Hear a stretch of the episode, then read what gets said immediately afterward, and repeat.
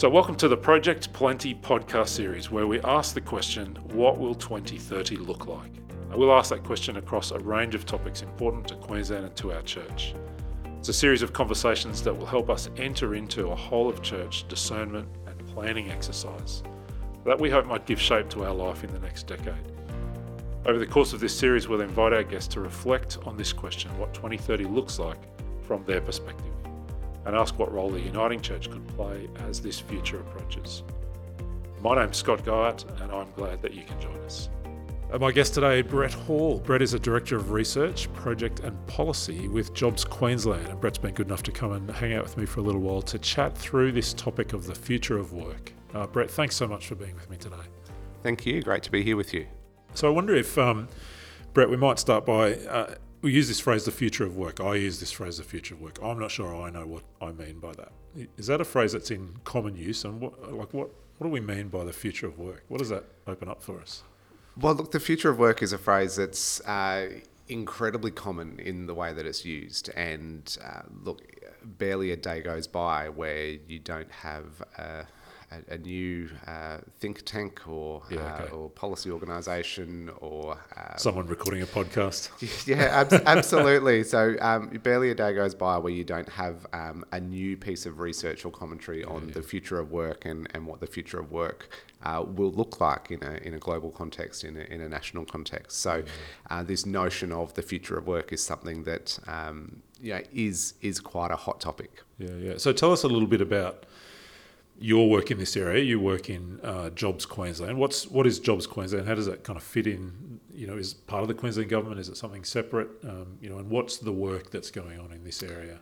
Yeah, so Jobs Queensland uh, was established a few years ago now as an independent entity that provides advice to the Queensland government. Okay. So uh, Jobs Queensland has an independent board, uh, and that board provides advice uh, to the Minister for Employment and the Minister for Training and Skills Development uh, in the Queensland government around a range of issues that are related to future skills needs, uh, workforce planning and development, and, and apprenticeships and traineeships. So I assume you're listening to industry. You, you know, you're talking with education and training providers. That you know know, there's a whole mix of different people that you'd be talking to to kind of draw academic. Um, yeah, so a big, a big part of our remit is around consultation. So we spend a lot of time talking to uh, to uh, industry organisations um, out out in regions, uh, talking to people in regions, um, yeah. academics, uh, uh, employee representatives, and a whole host of other uh, people with an interest in in the areas that we work in.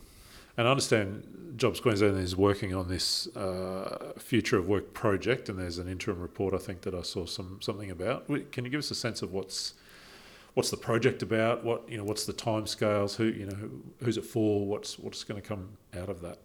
So a few years ago now, a couple of years ago now, uh, we uh, identified that there was significant uh, commentary and, and, work being done around uh, the future of work. But what we identified is that uh, a lot of this work was being uh, undertaken uh, in, in international context. Yeah, okay. Uh, there was a significant amount of interest uh, in these areas, and the big question we had was, what does this mean for Queensland? Yeah. Uh, and to what extent can um, all of this work that's being done uh, internationally and, and to some extent uh, nationally in Australia as well, yeah. to what extent can we apply that to, yeah, to yeah. the Queensland context? So uh, in 2018, so last year, uh, we spent quite an extensive period of time having a look at all of the literature that had been put out on this topic. Uh, over the last few years and uh, published a, a, review of that literature. Uh, and what we sought to do through that review was to identify uh, what are the areas in which there's an element of consensus in the literature okay. around what the future of work may look yeah, like. Yeah. And what are those areas? And that's this list was nearly uh, nearly as long as those areas where there's consensus. What are the areas yeah, where there's not consensus, where there are some mixed views around uh, around what the future will look like? What we found through that process is that there was very little of that literature that was actually specific to the Queensland context, yeah, okay. uh, and very little that we could draw definitively what it means for Queensland. So, uh, we then put out a discussion paper uh, and spent uh, a few months earlier this year. Um, going around Queensland, talking to industries, regions, yeah. um, communities yeah. around uh, what these issues mean uh, for them, the changes that people see in in their regions, their communities, their industries, to to put that that uh, more detailed Queensland overlay over these issues. over the issues. Can, there's a couple of questions that kind of come out of that for me. One is, could you know, could you give us a couple of examples of some of those issues that are common in the literature? You know, you talked about there being some issues that are kind of common, then a whole bunch of others that aren't. Are there a couple of examples that come to mind? You know, when we start looking at this. Yeah, so one of the uh, one of those areas that is is common is that uh, what work looks like in the future uh, will be will be different. Uh, where there isn't as much consensus is exactly how What it that will looks be like. different. Yeah, and yeah. Uh, obviously, with these things, nobody has a crystal ball. Yeah. So uh, you know you can you can use a whole a whole range of uh, sort of modelling and, and foresight and predictive techniques to uh, to consider uh, what work might look like in the future, uh, but.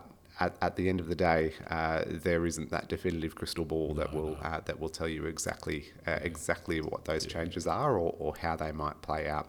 There are a range of you know, broad underpinning trends that uh, that are playing out, and there is an element of consensus around these. So the first big one is around technology, and that's probably the one that is that's talked about the most. in Yeah. So let's let's let's get into that. I mean, is my bus driver going to lose his job because it's going to be a driverless bus that I'm catching to work? Uh, look 10 years maybe maybe one day, Maybe uh, one day. but uh, you know probably uh, probably not. Uh, not anytime soon, yeah. and and I think the reason for that is that yes, technology is a really important factor, and, and theoretically, the technology exists uh, for uh, um, for you know, autonomous vehicles Yeah, and, and all of these things um, to to take place. But technology doesn't occur in a vacuum, uh, and and those uh, technologies can only impact on work in a really widespread way across the economy.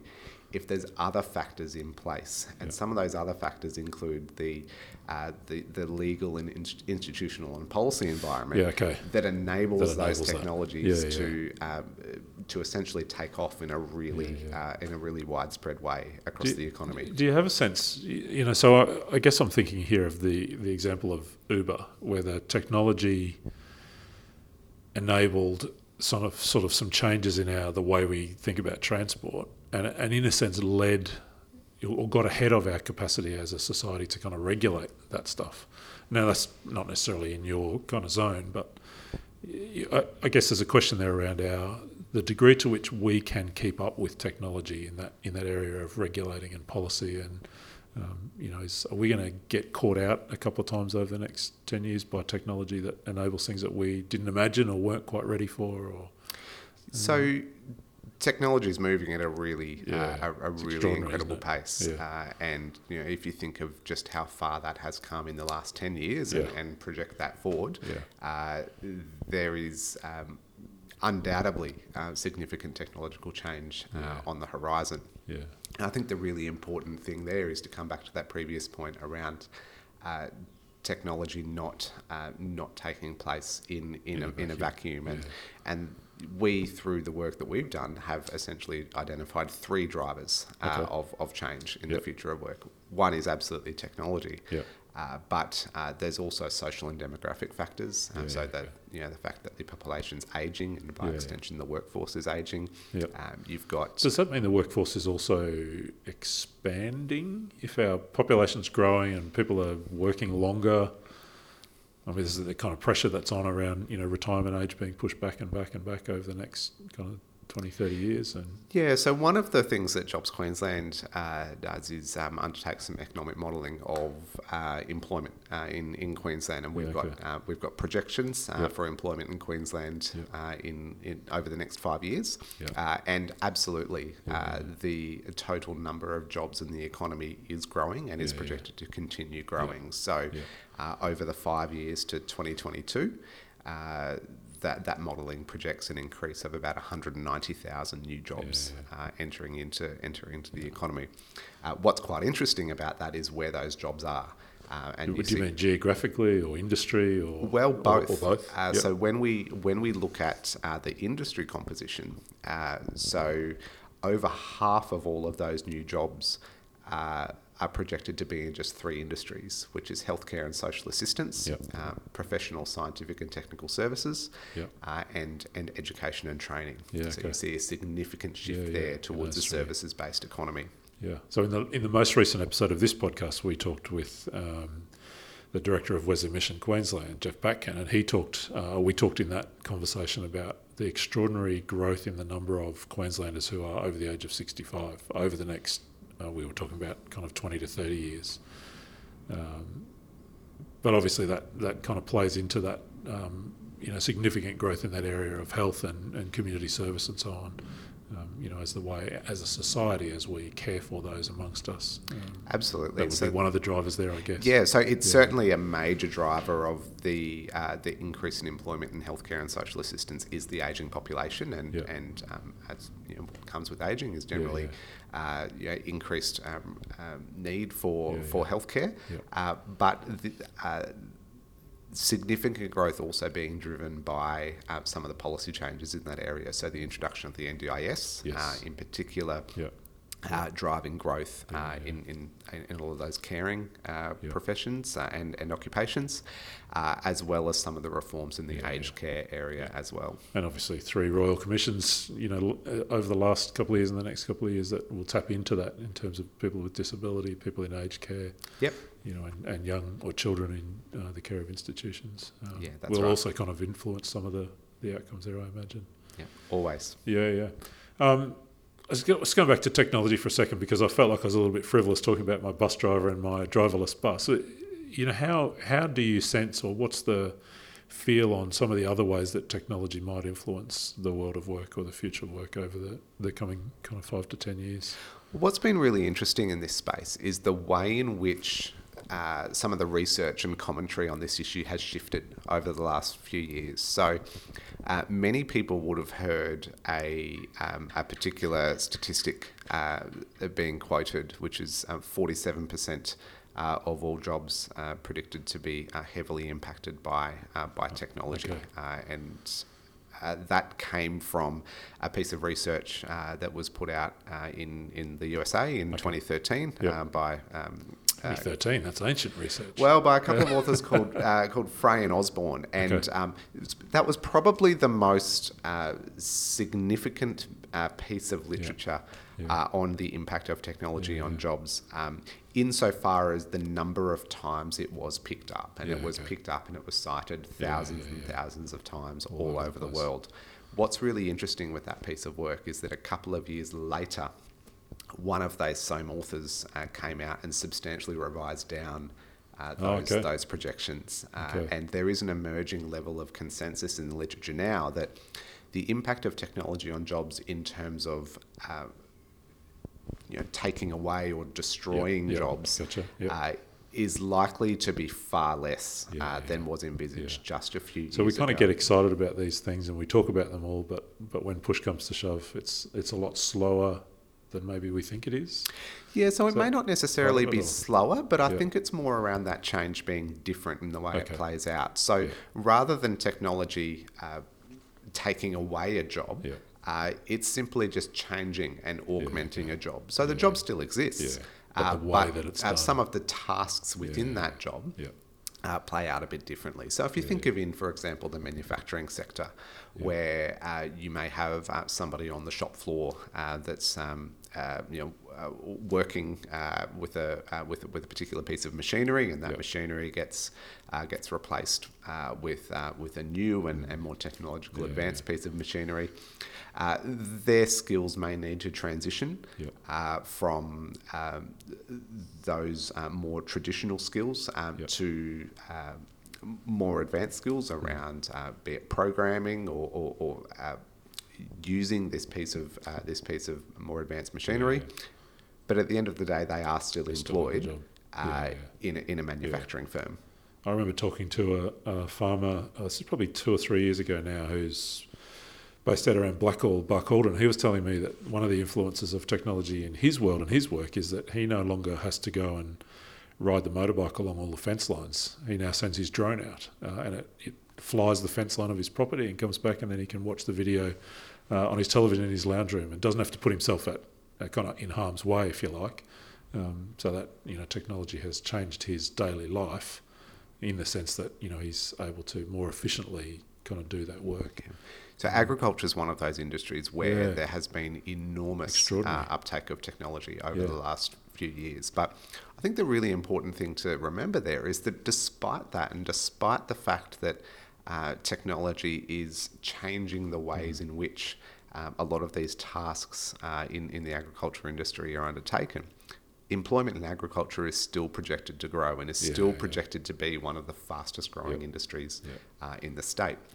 And that comes back to that previous point around technology doesn't exist in a vacuum, Yeah, and yeah. you have Yeah. um, you know, significant export opportunities for. Uh, for um, for agriculture and horticulture uh, products in, in Queensland.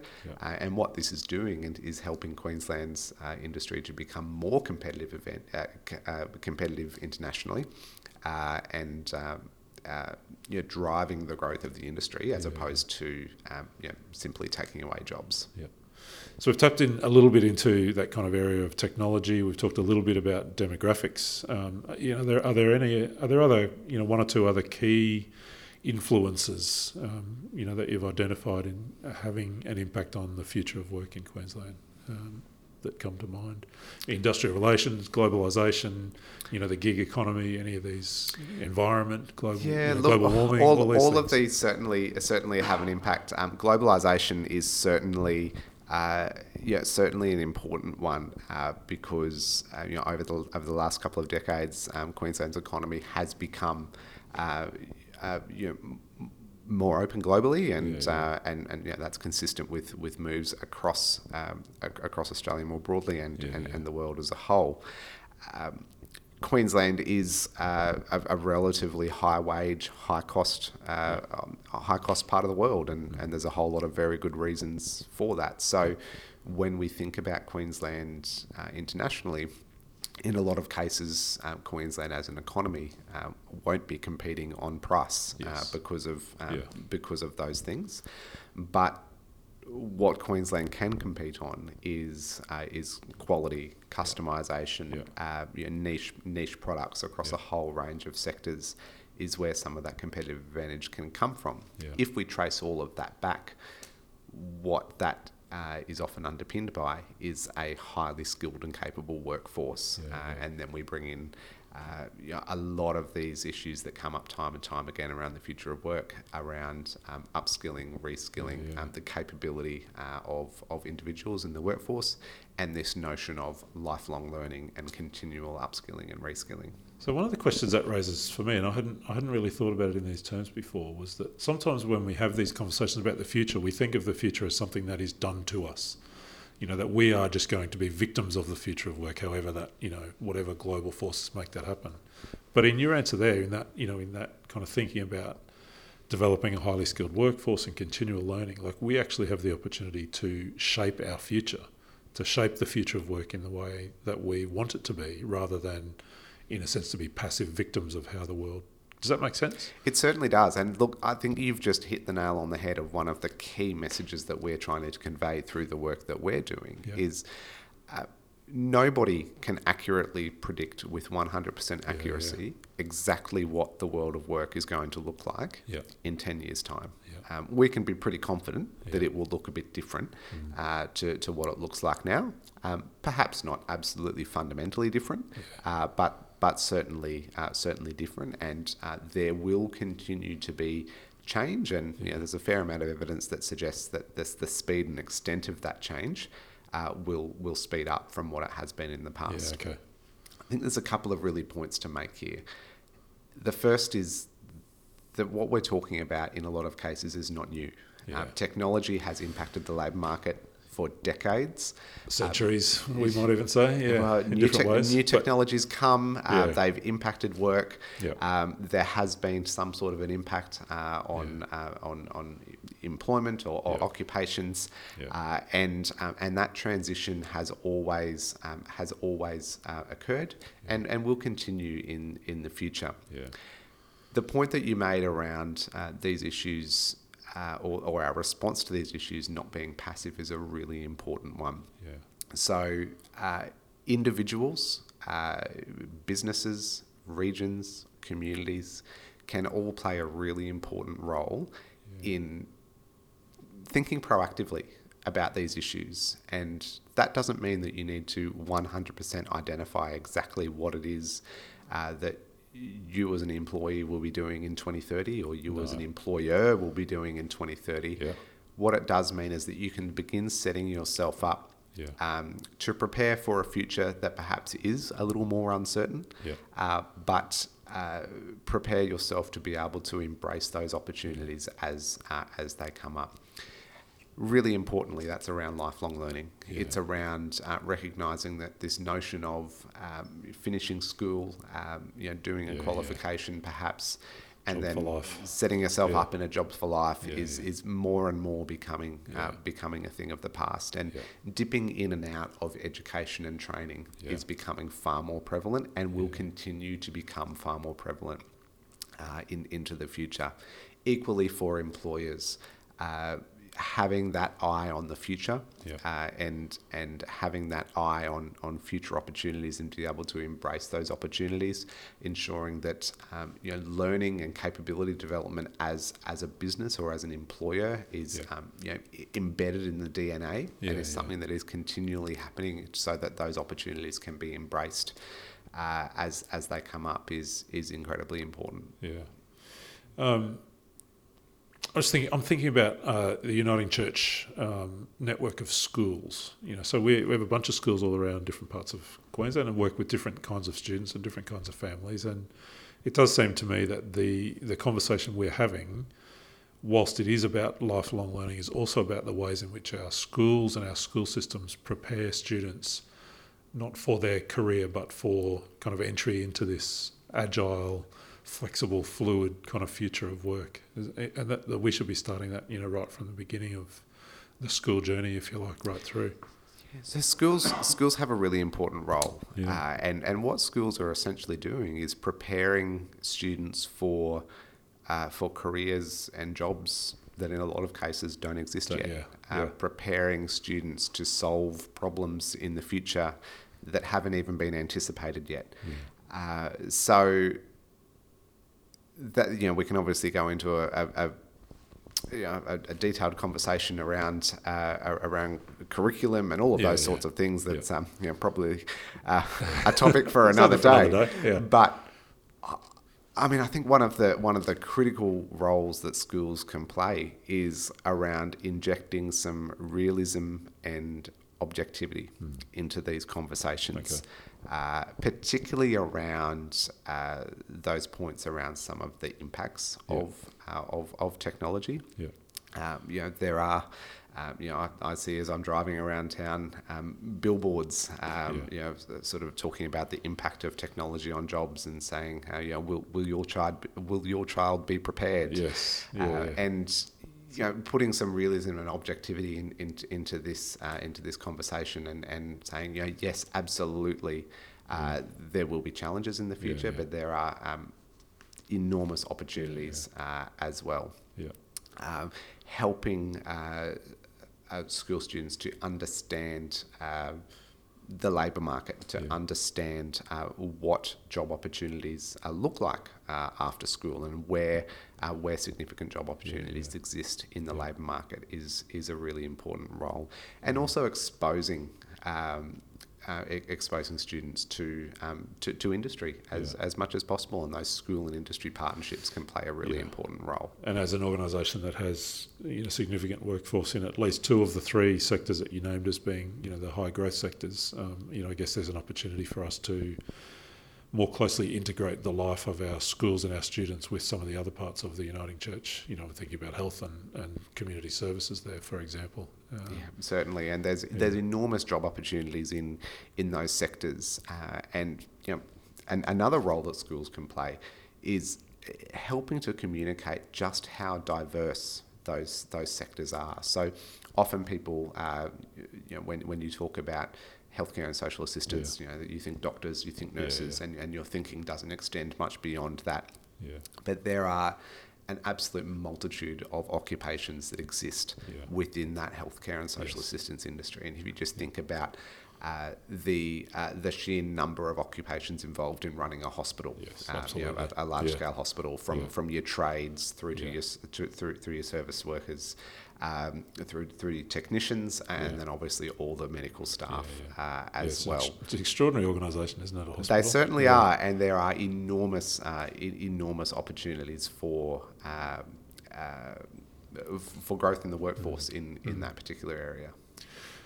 Um, just want to uh, quickly shift gear for a second. Um, I, I guess I'm I'm interested in any insights that you might have around some of the consequences of this kind of evolution of work in terms of things like equality of opportunity and access or wealth distribution or you know like what risk is there for us as a society in Queensland of leaving some people behind? Like I understand you know, the conversation we've just had points to the ways in which we can try to mitigate against that.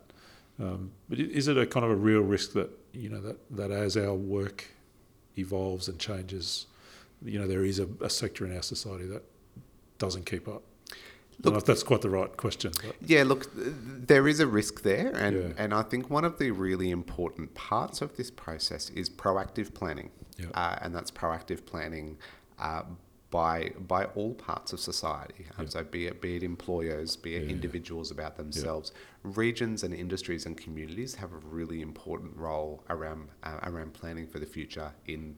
Uh, in in their particular uh, their particular uh, industries, regions, Yeah, or yeah. communities, Yeah. and institutions in society as well have Mm. a have a really important role in, in proactive planning. So there absolutely are. Um, you know, are, are a range of cohorts that, Yeah. you know, depending on the way in which a particular transition plays out Yeah. uh, in an industry or a region. And the really important thing to, to remember here is that the way in which the transition plays out is completely different yes, uh, in, in particular re- regions or industries Yeah, be based right, on the factors associated Yeah. uh, in, in that particular region or industry. Yeah. Uh, but you know, through through proactive planning and actively thinking about Yeah. those that perhaps have the potential of uh, of of being left behind, uh, and thinking about what are the strategies that can be put in place Yeah, to, yeah. to to mitigate that. Yeah. Um, you know, there are significant opportunities that, Yeah. that, that can be embraced if we are if we are uh, having those issues front of mind. it does seem that, that in that area, the, some of the very things that are perhaps driving, you know, I'm thinking technology here. Te- if technology is driving change in the world of work, it also creates extraordinary opportunities for us um, to deliver lifelong learning and upskilling, you know, into regions in ways that we've not been able to do in the past. So, the very thing that might drive change might also be a part of uh, the answer or the you know the the means by which we keep up with that change. Absolutely, Yeah. and uh, yeah, certainly the delivery of uh, the delivery of, of, of training and upskilling and reskilling uh, Yeah. in, in, in regions is, is, is critically important. Technology yeah. is one way, One way, uh, in, in which that can in which that can play out.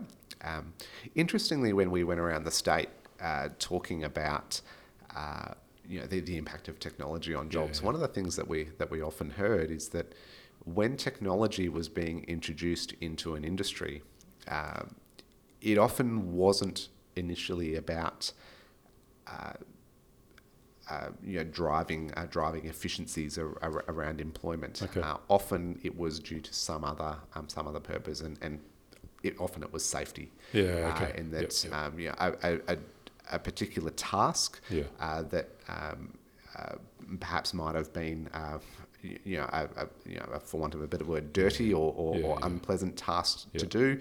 Um, perhaps um, a, a task that had risk associated Yeah. with it in terms of safety.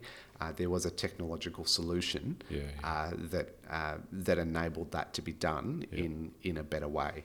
Uh, and um, you know, yes, there is a secondary impact of that in terms of that is um, augmenting a particular job, uh, but.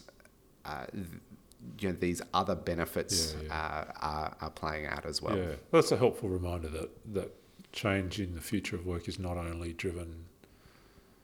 It's not. It's not a, a kind of a you know just a financial or an economic kind of driver. There are other safety. You know, is a good example of you know another driver. uh, Absolutely. That that uh, might kind of result in some different things. Um, Brett, let me ask you to put your imagination hat on and go, you know, take us kind of 10 years down the track. Um, you know, so we're sitting here in 2030 where the building we're sitting in is now 130 years old instead of 120 years old.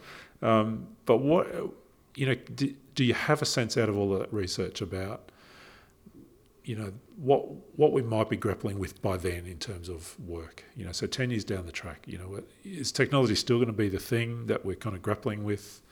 Um, you know, what is it that 2030 looks like from where you sit?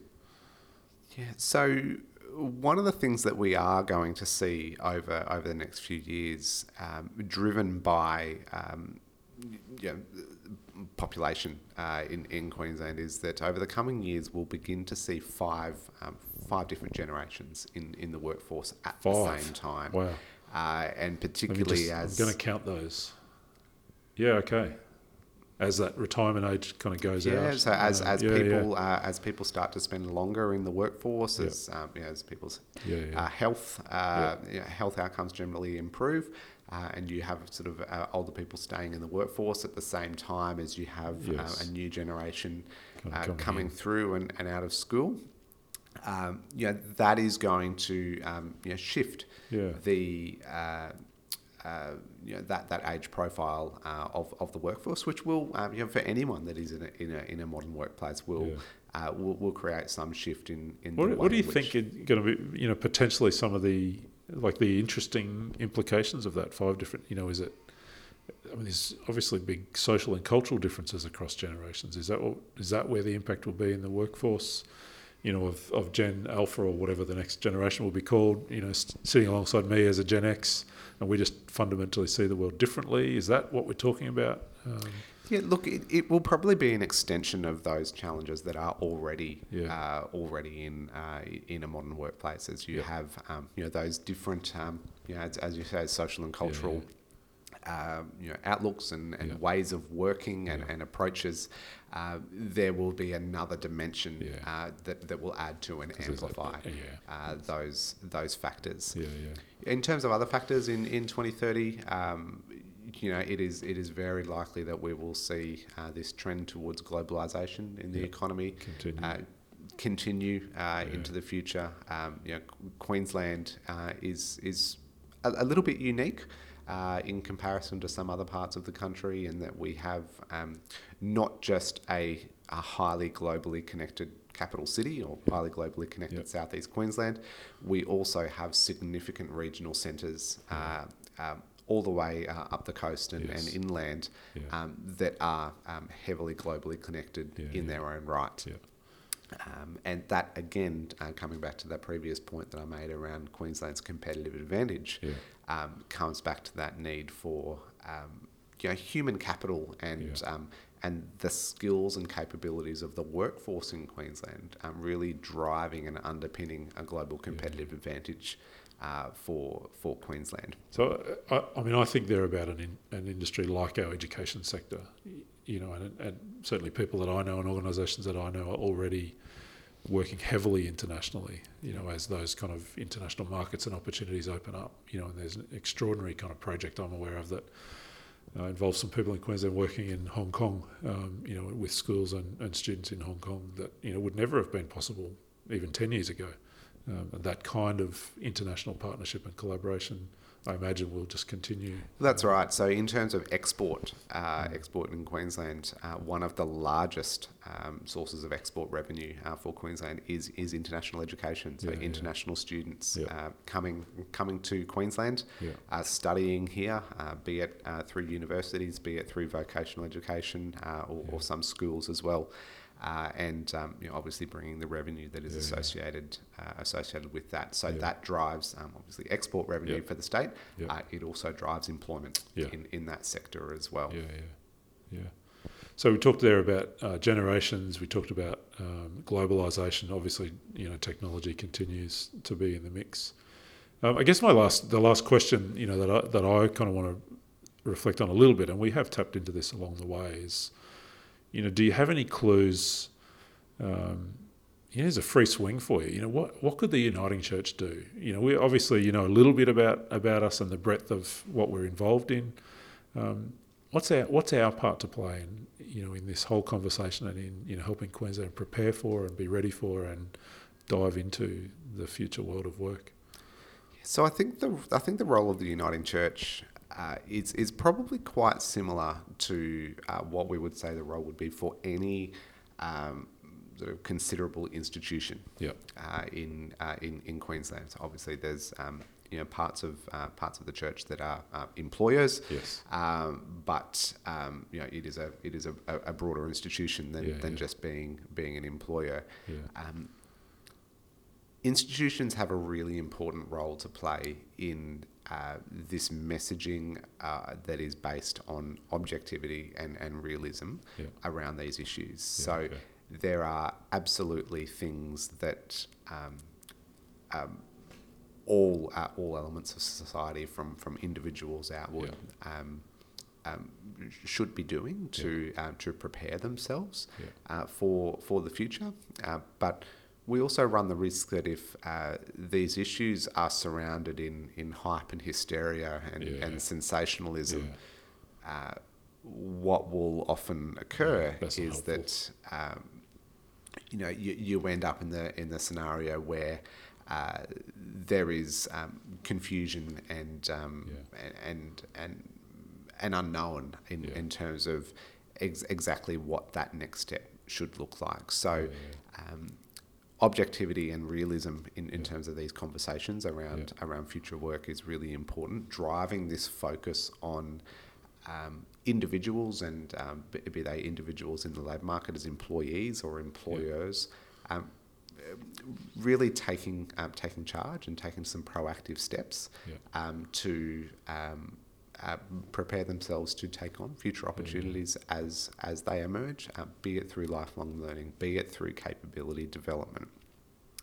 And I think there's a really important regional aspect um, to this as well. So I touched on earlier that uh, the impacts are not uniform uh, No. across the state, and That's right. different regions with um, you know their different Yeah, yeah. economic profiles or different uh, particular um, challenges and opportunities in each particular region. Um, the impacts will be different, the Yeah. challenges that come Yeah. will be different, but the opportunities that it presents will be different Yes. uh, as well. And taking a really place based approach. Yeah. So, for a particular regional location, saying what's happening in this particular region and how can all of the relevant actors in this region come together collectively to say, uh, let's not work on these issues in in, in, in, isolation. in sense, yeah. Um, you know, th- a lot can be achieved through through communication and collaboration, Yeah. uh, and through um, your shared effort, but also a shared sense of um, priority and purpose on these issues. And and what are the what are the two, three, four, five really critical issues that we see for this particular region, uh, and how can we all come together collectively Yeah. um, to um, to make some inroads in that particular issue? Beautiful. That sounds like a, a pretty good place to end. Uh, one last question. What will you be doing in 2030? Have you got your next career mapped out? I mean, we all have a bunch of them, don't we? I'll be a Formula One driver in 2030. That's my next career. Uh, I'm sure that'll be possible. Well, let's do another podcast in 2029, and uh, and I might have a better sense for See you. how then. we're going. Yeah. Thank you so much, Brett. Really appreciate the time. Absolute pleasure. Thank you.